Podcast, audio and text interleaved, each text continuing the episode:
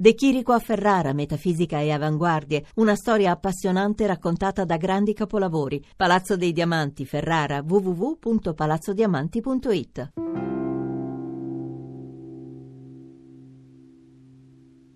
Il teatro negli anni 70 diventa uno straordinario aggregato di intelligenze e di sensibilità diverse.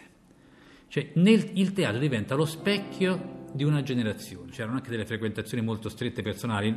Non gli ho mai chiesto com'è che vi siete cominciati, specialmente a Eugenio Tescione o a Di Matteo, a Ragozzino, persone che non venivano, che non, che non hanno poi fatto il teatro. C'era anche Roberto Di Francesco, viceversa. Mi piace anche eh, dare dei dati anagrafici, l'età di queste persone. Cioè, eh, eh Tony era il vecchio del gruppo e aveva 18 anni. Roberto, quando l'ho conosciuto, Andrea Renzi, quando l'ho conosciuto, andavano a scuola. Quindi l'idea di cimentarsi subito, senza stare lì, eh, come dire, lanciarsi, non sapere quello che si voleva fare, lanciarsi verso un'idea. Ebbene, se gente appunto come Matteo, come Tescioni ora fanno tutt'altro, non è perché a un certo punto si sono stancati di fare il teatro, perché forse avevano pensato di fare tutt'altro da sempre. E quindi il problema non è tanto capire perché poi hanno fatto gli psicanalisti, perché forse avrebbero fatto gli psicanalisti anche senza fare il teatro. Solo che il teatro era un luogo di aggregazione, al di là dello, speci- dello specialismo. Poi all'interno sono nati e cresciuti gli specialismi e il teatro studio all'inizio era questo, era un aggregato di persone dentro cui eh, anche alcuni che hanno fatto gli attori, le attrici del teatro studio si sono messi a fare altro, chi l'attrice, chi altro, perché in realtà sono momenti di passaggio in qualche maniera. È stato anche un po' il teatro di quegli anni un luogo di, di formazione, un po' un passaggio di formazione umana oltre che di formazione artistica per le persone.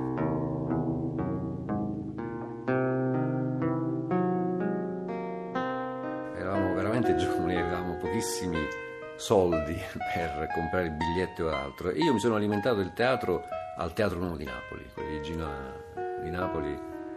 E, e, lì, anche perché per la frequentazione che avevamo in quanto gruppo teatrale, che eh, faceva anche spettacoli, eh, io ho visto molti spettacoli del allora eh, teatro contemporaneo, quello che era il teatro contemporaneo di allora, ma ho un ricordo bellissimo perché una sera era a Napoli Giuseppe Bartolucci, eh, perché probabilmente stavamo organizzando una rassegna, non ricordo bene, e mi ricordo questo mh, mm, signore che per noi allora era una persona anziana, e ci prese quasi per mano noi tre e ci disse venite con me, vi porto a vedere Edoardo. E ci portò al Teatro San Ferdinando, ci fece, entrammo a spettacolo ancora in corso eh, da una porta laterale, ci mettemmo in piedi a fianco a, alle sedie nella platea e rimanemmo lì incantati a guardare Edoardo recitare. C'è stato Beppe Bartolucci a portare me, Mario e, e pochi altri una sera perché dovevamo vedere al San Ferdinando Edoardo che faceva Sic Sic l'artefice magico e il, il berretto sonagli. Il primo diritto dell'uomo è la parola, ma, ma c'è modo e modo. Eh.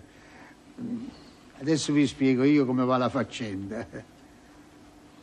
Lo strumento è scordato. Lo strumento? Quale strumento?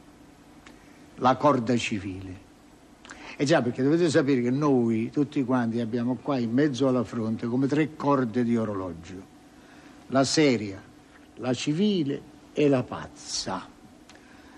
La corda civile sta qua, in mezzo alla fronte ci mangeremmo tutti quanti come canti cani, ma non lo possiamo fare.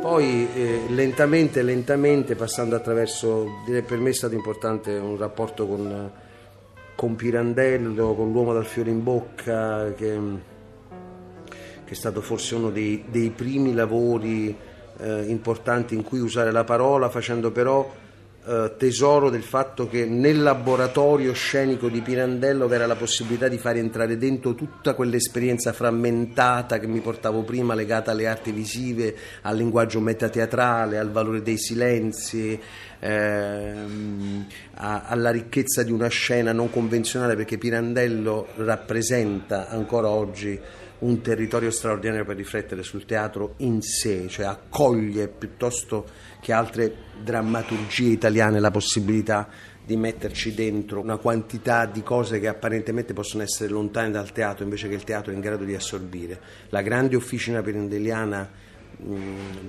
eh, rappresenta questa enorme ricchezza eh, e d'altronde l'ha rappresentata anche per per la regia europea, ma per noi italiani l'ha rappresentata fortemente. Quindi io individuo eh, eh, in, in, nella messa in scena dell'uomo dal fiore in bocca di Pirandello e dall'altra parte nella prima volta in cui recitavo in napoletano scegliendo in un, un, nel primo spettacolo che ho fatto praticamente con Teatri Uniti che si chiamava E, cioè una serie di testi poetici di Edoardo dove io ho deciso di cominciare a misurarmi col dialetto, con la parola che ho sempre sentito in casa.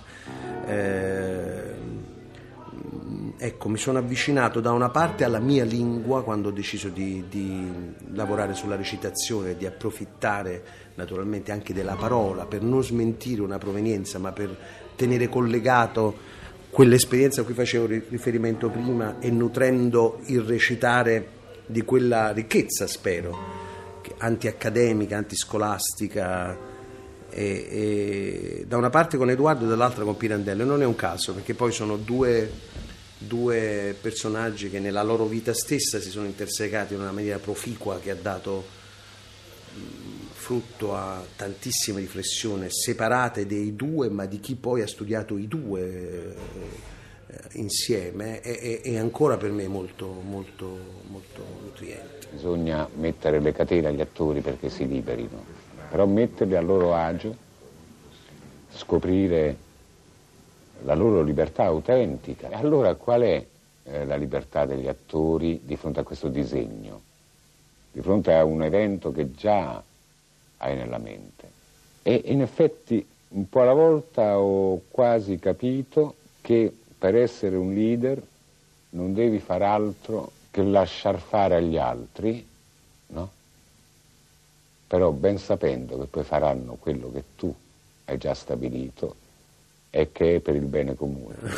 C'era Leo De Berardinis che io con cui ho avuto la fortuna di lavorare proprio su Edoardo eh, e poi anche su uno spettacolo invece scritto da lui che si chiamava L'impero della Ghisa con cui ho condiviso un'amicizia profonda per molti anni e di cui mi considero immeritatamente un allievo perché ho imparato da lui molte cose legate alla, all'abbecedario teatrale, cioè come si sta su un palcoscenico e, e ovviamente eh, avendo Leo un'esperienza così forte qui a Marigliano, io vedevo, mh, eh, mi ricordo di aver visto alcuni spettacoli magnifici di Leo e Perla come Chiant, Risate, Risate e Chiant, King, Lear, Lagrime Napolitana, Vita Murì, li ho visti qui ad Aversa, li ho visti, oppure andavo a vederli a Roma li ho visti nel, nel napoletano, quindi insomma questa nostra esperienza di rottura rispetto al teatro tradizionale si alimentava di tutte queste, queste ragioni, queste motivazioni di queste curiosità.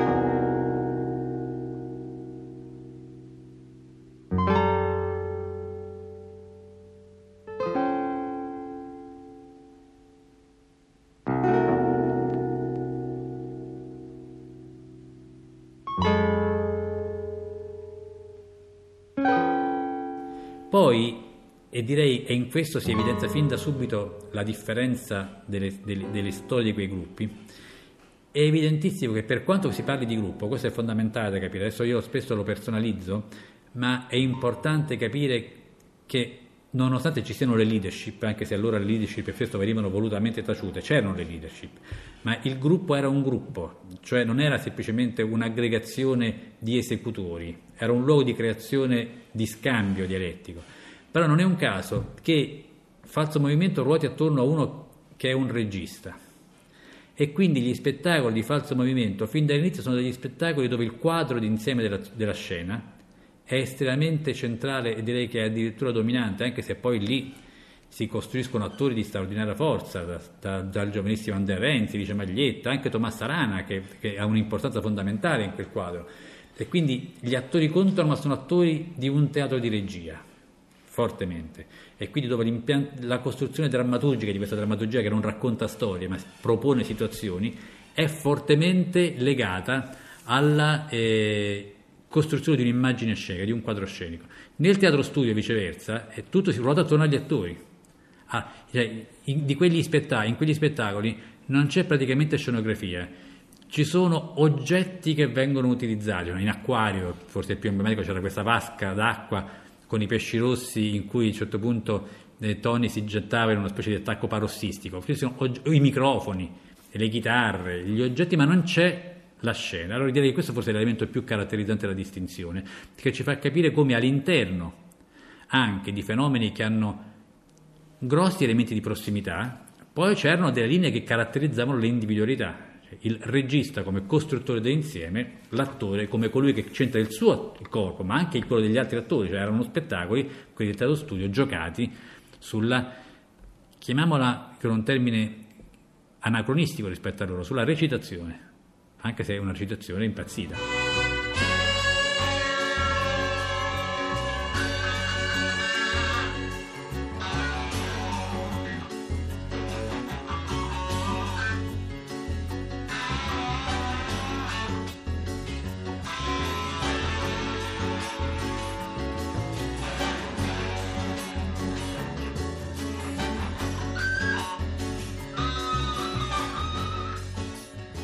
Nel nostro paese, a differenza di altri, è esistita, sì, credo, per ragioni proprio eh, ideologiche, una forbice troppo larga tra il teatro di ricerca e il teatro di tradizione, danneggiando l'uno e l'altro, perché o il teatro di tradizione poi senza guardare con curiosità al teatro di ricerca si ripiega su se stesso, il teatro di ricerca che non guarda per niente all'importanza della tradizione finisce per navigare in territori di pura astrazione, cioè alla fine finisce per non capire più a chi sta parlando, di che cosa sta parlando.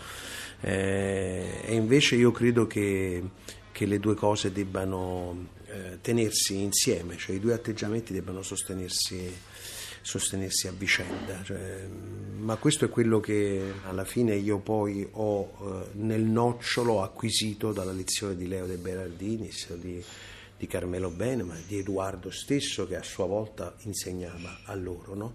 Quindi qualche cosa di importante in questo senso, perché tutte e due guardavano Edoardo con, con questo tipo di curiosità. Quindi eh, eh, questa divaricazione così forte tra tradizione e ricerca ha fatto sì che noi, per esempio in Italia, abbiamo saltato due o tre generazioni di attori capaci di affrontare con complessità personaggi come Tartufo, Alceste, Amleto, Ofelia, Desdemona, perché non ne hanno proprio l'attrezzatura culturale, non ne hanno, la, la, non ne hanno avuto l'opportunità concreta, perché o si andava tutto in una direzione o tutto in un'altra.